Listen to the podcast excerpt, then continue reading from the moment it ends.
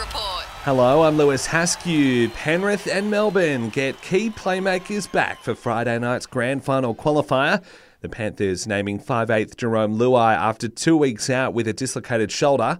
Hooker Mitch Kenny says he's worked hard to build chemistry with Luai this season. I've loved playing with Romy, and especially this year where I've been playing a lot more hooker and a lot larger minutes, just figuring out how he likes the ball, what he likes to do in certain situations, um, and sometimes just get it to him and let him do his thing. That comes as the Storm regain halfback Jahrome Hughes from a calf niggle, but are still without winger Xavier Coates. N R L's chief Andrew Abdo says he'll listen to feedback from coaches but may not listen to their pleas to hold off on expanding the N R L W competition. There are fears that the talent pool isn't big enough, and Abdo says they will take the advice on board. You do need to get the balance right and make sure that you aren't compromising on the quality of the competition. What do we know fans love? They love the unpredictability and, and any team winning on any given day. So we do need to make sure that we have quality and quantity in check. That comes as the N R L also reckons there won't be too much partying when it heads to Vegas next year.